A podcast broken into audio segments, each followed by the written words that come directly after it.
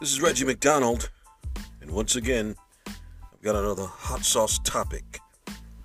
In this topic, full of sauce, you can taste the bitter ingredients of both favoritism and systematic racism.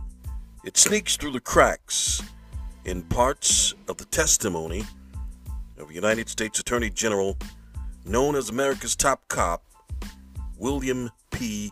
Barr. Mr. Barr testified in front of the House Judiciary Committee as the Justice Department faces questions from critics who say it is helping President Trump politically in ways ranging from policing and protests to intervening in criminal investigations of Trump allies.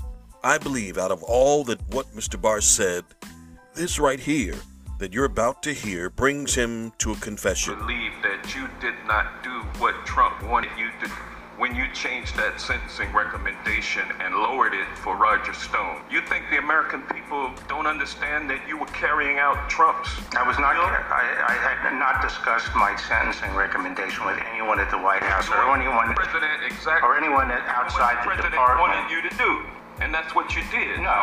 It's, well, let me ask you: Do you think it's fair? Do you think it is fair for a 67-year-old man to be sent to prison for seven to nine years? Now, not only is this last statement to me a great question when he says, Do you think it's fair for a 67 year old to serve a seven to nine year sentence?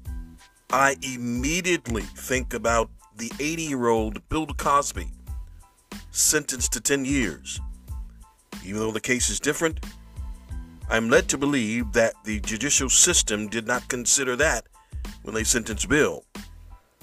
And now the top official brings this up in the case of defense for one much younger than Bill. And also, he downplayed the cause of the Black Lives Matter protests by saying, and I quote, a threat to black lives posed by crime on the streets is massively greater than any threat posed by police misconduct. Bottom line, this is systematic racism from the top and is also favoritism from the top.